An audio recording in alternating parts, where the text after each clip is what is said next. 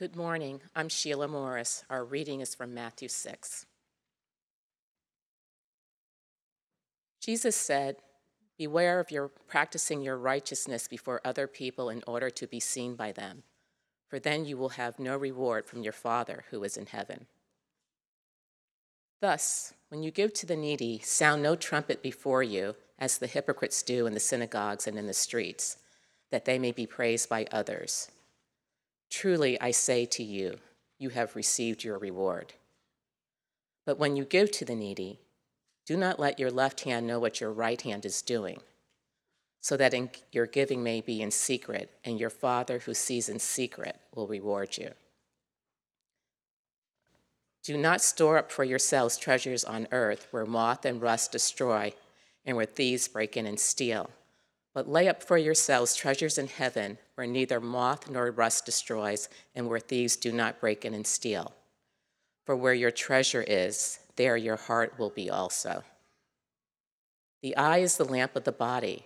So if your eye is healthy, your whole body will be full of light. But if your eye is bad, your whole body will be full of darkness. If then the light in you is darkness, how great is the darkness? No one can serve two masters, for he will either hate the one and love the other, or he will be devoted to the one and despise the other. You cannot serve God and money. The word of the Lord. We are on week three, being back in Madison High School, and I know that um, many of you have little kids in here. We don't yet have our kids' classes up and running. Um, and if your kids are squirrely and noisy, that's okay. I see this every week, but they are kids. They're supposed to be squirrely and noisy. If an adult next to you is squirrely and noisy, just elbow them. Um, there is a gym, and there is also a room across the hallway that you can use if you need to take advantage of that. Uh, this morning, we're continuing our study in the Sermon on the Mount that we've been in all summer. And if you're visiting with us and catching up, we're in Matthew chapter 6. We're going to take it over the next three weeks. We're taking a portion of it this morning. The portion that I want us to start on is in verse 1 and 3. I'm going to read this again for us, even though Sheila just read it for us. Here's what Jesus says in the middle of the Sermon on the Mount Beware of practicing your righteousness before other people in order to be seen by them, for then you will have no reward from your Father who is in heaven. But, in verse 3, he says, When you give to the needy, when you give to the needy, do not let your left hand know what your right hand is doing. And he goes on teaching on that.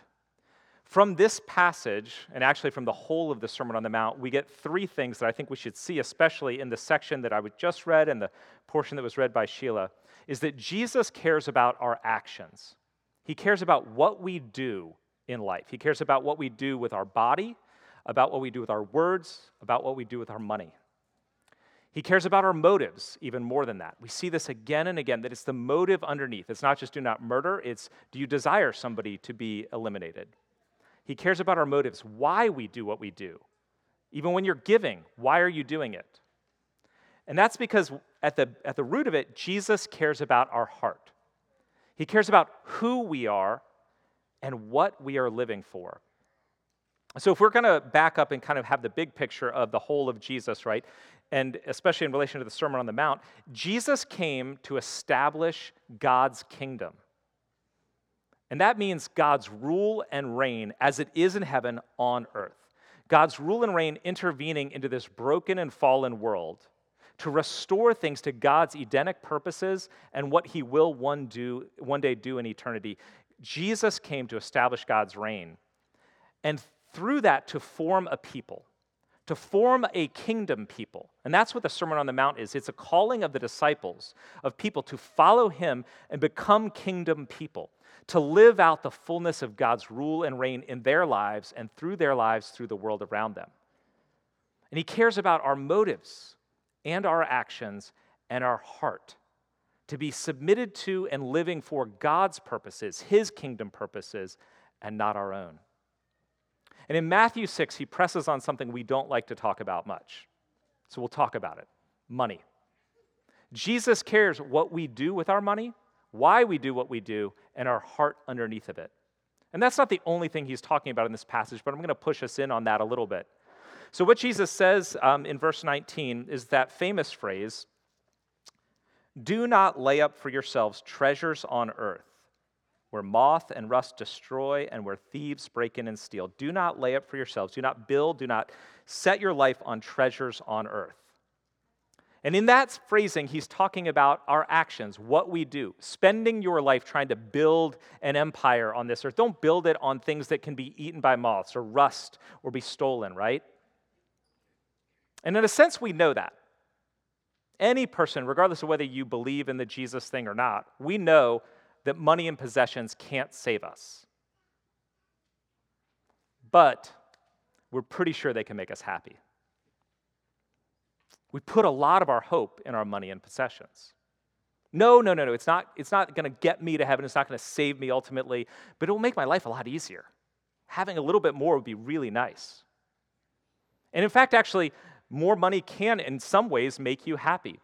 Buying things, investing in things can make you happy on some level. Do you know the, um, that kind of rush you get when a package arrives? Well, there's a whole process to it psychologically that I don't know anything about, but I'm going to tell you about it because it's my own story. Um, I've needed running shoes for about a year because I don't run, but I walk my dog.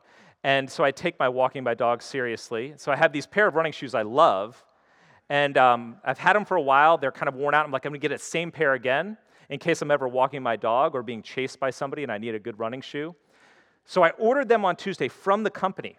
On Wednesday, I get a notification on my email your shipment has started. then it begins, right? It was going from Kentucky to on Thursday, it arrived in Indianapolis. It's FedEx, so it should be here any day now. Thursday in Indianapolis, on Friday it was in Ohio, and of course I'm checking, right? Like I'm now tracking it. I'm not waiting for the emails. I've got the FedEx like kind of code, and I'm just like, where is it? Where is it? Where is it? Where is it? Where is it? Refresh, refresh. Saturday, yesterday, it was in Hagerstown, Maryland. It's coming today. You know that feeling, right? And then it's going to arrive, and actually, right before it arrives, you actually get a dopamine rush. People have studied this. You get a dopamine rush, the same thing that happens when you're kind of eating a lot of sugar or, or like shooting heroin. It's like that package is arriving and you're like, and then you open it up, and it's like, okay, so that's it's great. It's just what I ordered. And then the next day, you look for the next thing because you need another dopamine rush, another hit of that happiness. It does provide it momentarily, but it's very temporary. Investments can do the same thing. You know, if you have a lot of investments, you track them, you track the markets. You track your, your, your you know, pretend coin that you're investing in.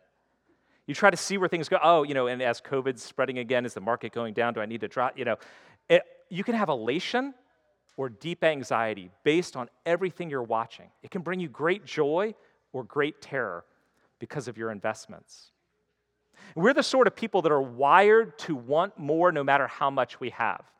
When I was in college, I spent a summer leading uh, wilderness trips in the Adirondacks. And that was a very hard thing to do. I'm leading like 10, 12 uh, high school kids who are miserable out in the woods hiking.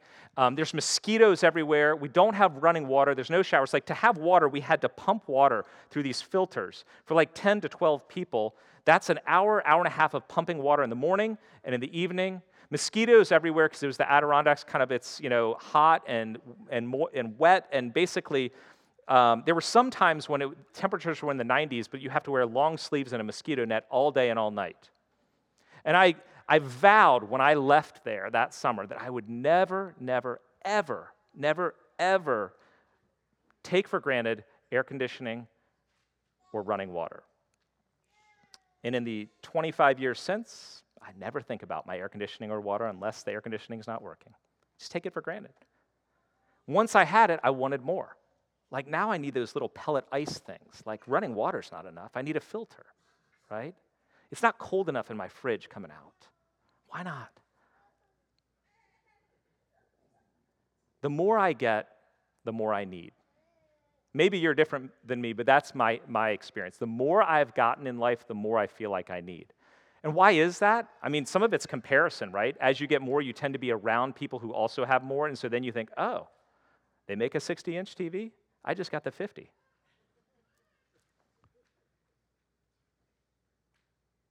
Or we put too much weight on our stuff? I don't know.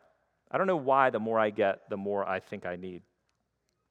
Jesus says a lot about our money, our possessions, our stuff, our wealth. He actually talks more about money than he does about prayer, more about money than he does about sex, more than he talks about even faith. It's one of the most common things that Jesus that the Bible talks about as well. In other words, we should take this from at least that basic standpoint that what we do with our money matters. What we do with our money and stuff matters to God. And based on how Jesus talks about it, with a lot of warnings like beware, we should probably assume that we have a money problem. All of us, on some level. Too much hope, too much fear. And remember this Jesus is not talking to the top 1% in the Sermon on the Mount. He's talking to peasants in rural Palestine under Roman oppression. He is talking to the poorest of the poor 2,000 years ago at a time when people lived on subsistence, far, subsistence farming. They barely had enough. If the rains didn't come, they might starve to death. So they are as poor as you can get, economically speaking. And he warns them again and again against the love of money and invites them into a radical generosity. Money is a good thing. Jesus doesn't say money is a bad thing. Money is a good thing. With it, we can, you know, buy food, have a home, put clothes on us. We need those basic things. With it, you can travel, experience the world, other cultures. With it, you can pay for your kids' college. These things are all good things. But Jesus is clear money cannot be trusted. The things that our money provides and money itself will not last and cannot be trusted. And it is not ours. Jesus instead wants us to invest in heaven. In verse 20, he says, But lay up for yourselves treasure in heaven, where neither moth nor rust destroys, where thieves do not break in and steal. Jesus cares about our motives, about why we're doing what we're doing, and what we are ultimately investing in. And he says, invest in what matters and what lasts. Invest in what matters and what lasts. And that's not government savings bonds, it's in what matters and what lasts. Your money should be spent in the same way that your life should be spent. So Jesus is not talking differently about our money and our life, your money and your actions, your money and your heart. Spend your money and your life on God's kingdom, not your own. When Jesus says in heaven, we will always have to remember that the way a Hebrew person would have used in heaven doesn't mean escaping up to the clouds or even waiting for eternity to happen. It doesn't mean eternal life necessarily. It actually means God's rule and reign, okay? And so when he's saying in heaven, he doesn't mean invest in things that will be here a billion years from now necessarily, or just to escape and get to heaven, but invest in what God is doing right now. Invest in what God wants you to do and wants to do through you in this world today. Dallas Willard, writing about this in The Divine Conspiracy, said the treasure in heaven idea is about having God Himself and His kingdom even now interwoven into my life. Having God and His kingdom even now interwoven into my life. He goes on to say that basically, when we are living into that sort of treasure in heaven, we are living into eternity already. We're experiencing what God has in store for us eternally now. Jesus cares about what we are investing in. And what we invest in is at its root where our heart and our motives and our aims are. And that's why we need to be asking again and again why do we do what we do? Why do we do what we do, including with our money? And there's a couple of principles that I'm going to pull not just from here, but from kind of the rest of Scripture, but also what Jesus is talking about here. A couple of principles for us to kind of evaluate our, our motives with our, our, our stuff and, and kind of an approach to it in, in our actions. And the, the first is here's, here's a principle for our wealth and our stuff be open handed. The biblical principle from Genesis to, to the end is all our money is God's. Everything we think we have is actually God's. Now, we might know this in theory, especially if you're a good Christian, you've been in church for a long time, you're like, yes, everything I have is God's. But really, really deep down in, we struggle with that. Because, especially as, um, as Westerners, as Americans, as people who live in a society where we, if, if you live in a house and you're paying for it, well, you've worked hard to get there. You've paid for it. You're paying for it. If you have a job and a good job and you keep your job, that's your doing. You got through school, you got the connections, you did the studying, you did the work, you've built that career, you've invested wisely, you've spent it, so it is yours. And yet, how much of even any of that is stuff that we can't control? Again, did you control that you were born in the 20th or 21st century and not in the first? Did you control the kind of brain you were given, the talents you were given? Even think about the way that, let's say, you're a conservative person financially and you invest well and you build that up. How much of that is just because you're awesome? And maybe how much of it is because you were trained well by other people that you had no, you, you didn't deserve the parents you got. And that can be a bad thing or a good thing. But if you have wisdom with money, it might be because you just saw it growing up. And another kid or you, born in a different family, would never have had the exact same experience. What sort of things can you not control? And the answer of the Bible is you cannot control anything. So have a gracious, open handed heart with everything. It's what Job does. Job was brilliant, he worked hard, he invested well, he was generous and kind, morally upstanding, he was the richest man around, and he lost everything. And his prayer after that was, The Lord gives, and the Lord takes away. Blessed be the name of the Lord. It's not mine, it's the Lord's. I was grateful when I had it, but it's all been taken away. It was not mine in the beginning. Blessed be the name of the Lord. How do we get to that sort of an open handed mindset with everything? It involves a mindset transformation from a mindset of scarcity, which, um, as one friend in here told me, is the economic principle of capitalism. Everything is built on scarcity. We have a scarcity mindset too. We have a tendency to have fear and anxiety that there's not going to be enough. And so, whether it's a version of hoarding or if it's simply a version of just accumulating or investing or storing up, we're always worried about whether we're going to get ours. Will there be enough? We talked about this a couple of months ago. And as a result, we live with a constant state of want and need, it's unsure which is which, and worry anxiety over our finances. But what Jesus wants us to walk in is a trust that God is an abundant provider. And to be at peace, not anxious or worried about the future. You can't control it anyhow. To be to the point where in our prayer life, we go like this Lord, what do you want to do with this money? What do you want to do with this car? It's not mine.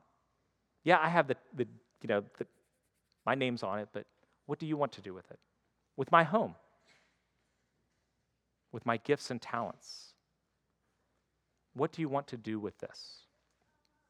And then he invites us, off of that open handedness, to live that out in generosity. In the first section that we read, Jesus says, When you give to the needy, and of course, the assumption there is you are giving to the needy. And that's because it's built out of an Old Testament legal Hebrew structure of generosity. The Old Testament codified generosity into the legal system of the entire nation. And basically, it went like this for those of you who haven't heard it before. But basically, the, your income, you were supposed to give 10% of your income to the temple and to the work of the Lord. 10% of your income regardless of whether the Romans were taxing that, okay? 10% of your income. And then on top of that, whenever something big came into your house or anything special came in, you were supposed to offer offerings. And in fact, when you went to worship at Passover or at Yom Kippur, you offered up a lamb, right? Or a bull or some wheat, which is basically your, your money. at that time. So, in order to worship God, you actually offered gifts of your, your resources. And then on top of that, you provided for the poor the widow, the orphan, the stranger, the sojourner, the poor. Everything you had was to provide for them as well. The average Old Testament person, if they were being fully faithful, would have given not 10% of their wealth annually, but 15 to 25%. Jesus, of course, doesn't say you have to do that. He assumes that and then he pushes it further. Let the Spirit lead you. Is God the center of your heart? Let the Spirit lead you towards generosity. Sacrificial and lavish generosity. A recognition that all I have is God's and is available for all that God wants to do with it. That all that I have can be shared. Jesus is inviting us, not just here, but throughout his teaching, into a spirit of generosity that desires to give and looks for opportunities to give. The way Jesus talks about it, the way the Bible talks about our resources, is that what we do with our money, with our stuff, is actually a worship and a justice issue. It is a worship and justice issue. It is a I love God most and I love other people most issue. It is a I will give everything I have to God and God's purposes and God's work and for the care of others. It's a worship and justice issue. And that's why Jesus presses on our money because he says like you can't say, "Oh, I love God." if it isn't showing up in where you what you do with your resources. You can't say, I care about justice. I care about protecting the poor. I care about others without a generosity. Jesus knows that. He presses on it. What we have to realize, though, is all of this isn't just happenstance. Our relationship with treasures, with our treasures, is cultivated. You don't just suddenly all of a sudden have a view, and it's the view that everyone has. Your view on money, my view on money, is not natural or intuitive or obvious to everyone. It's not obviously true. One of the questions that um, Sarah and I got asked 20 some years ago in our premarital counseling was this question. It's an evil question to ask in premarital counseling. Said, Take out a piece of paper. Both of you were sitting on the couch, but don't, don't look at each other's paper. I want you to write down a dollar amount that you feel like you are allowed to spend without telling your spouse. That's a great question. I've used it ever since. Especially if people have been single for a while. We were like 21, 22, so we never had money to spend anyhow. So we're like, I don't know, $1? Um, but you get people that in their 30s and they've been single for a while. And so, like, one of them will say, well, you know, they'll write, like, if you say, like, what can you purchase without telling your spouse? And one writes down a latte, and the other one writes down a jet ski. And you're like, ooh, we're gonna, we're gonna need a few more sessions here.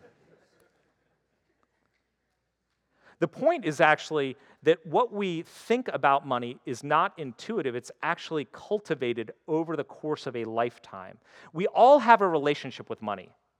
You love stuff or you fear not having enough. That love fear is not natural, it's built into us through our family of origin, through our life circumstances, whether you always had so much and there was always a new car for you, or whether you have struggled to have food on the table, that will shape your view of money and wealth and resources in fear or in overlove.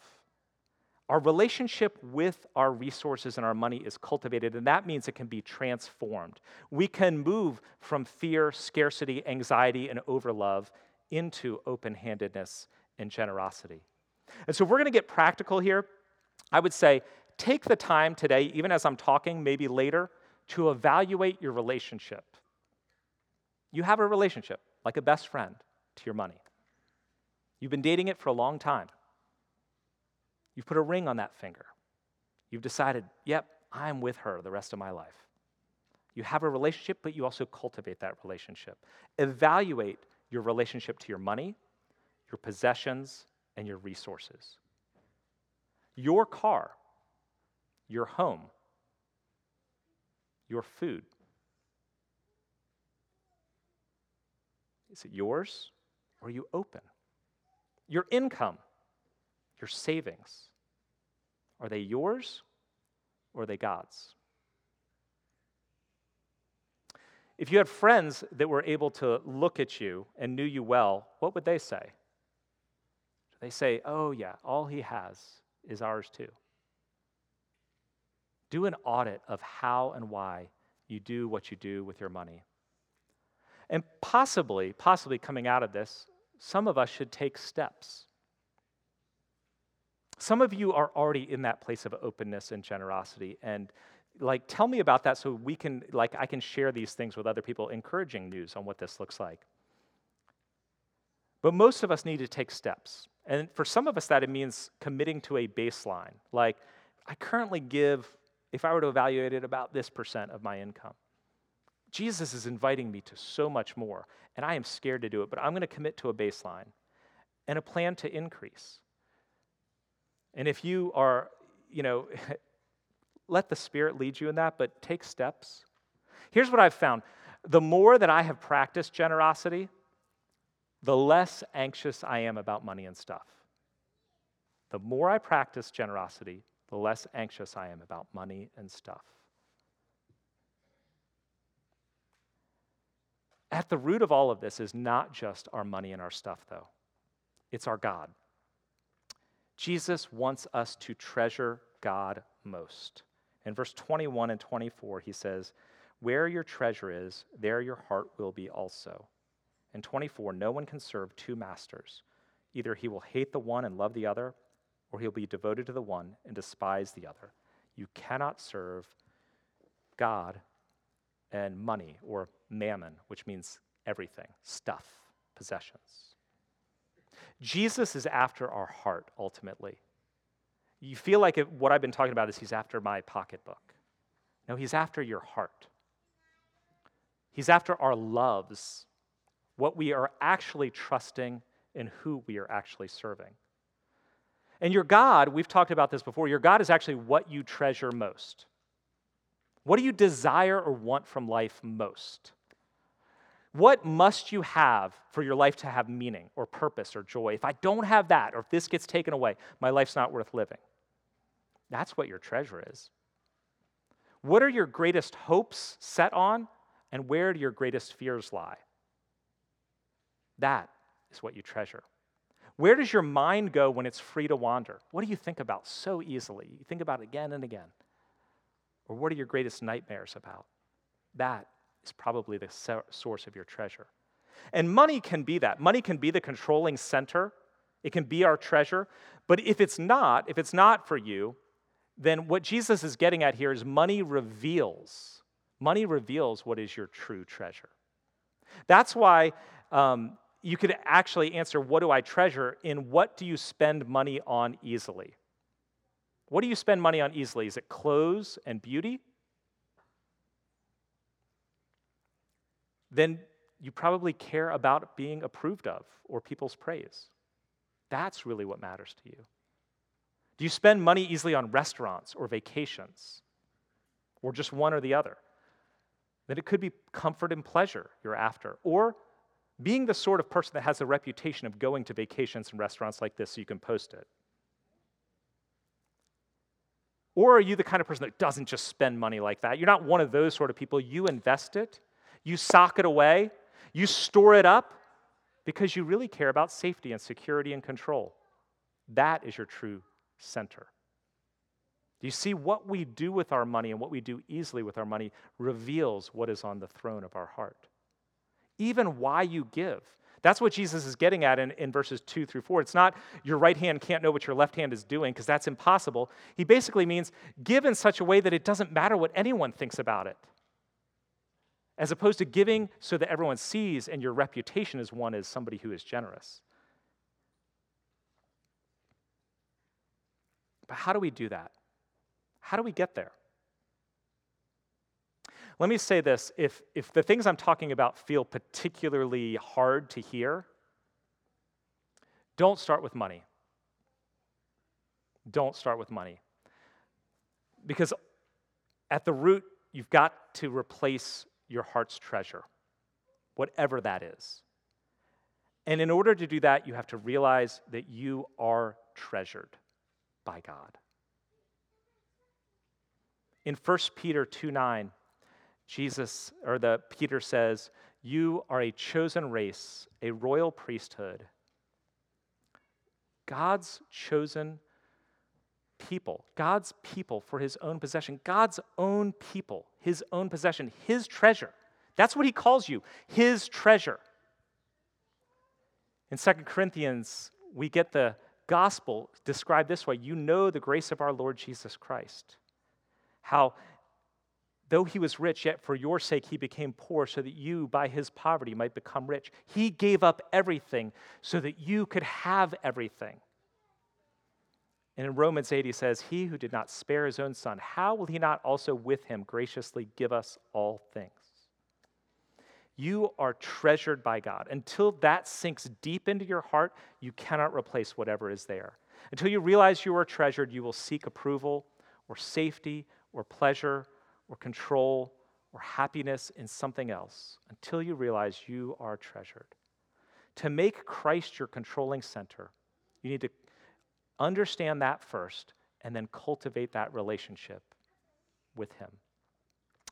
Let me close with this. Jesus is not trying to take your stuff. Jesus is not trying to steal your money. He wants to set you free. He wants you to live into the fullness of God and all that He has for you. You are His treasure, and He wants you to make Him your treasure. And you can trust Him you can trust him. Let us pray.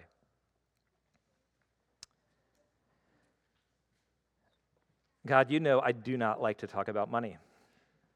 So I don't know why Jesus did, but he did. And so we talked about it this morning, but Lord, as it hits us hard or difficult, convict us in the right way that leads us into a softening of our heart and openness to you and a further trust of you that we would recognize the depth of your love for us, even in these things that you're inviting us into. To see that we are treasured, even if we don't feel that way. And God, take our treasure that we might be set free and live into the fullness of all that you have in store for us. In Jesus' name we pray. Amen.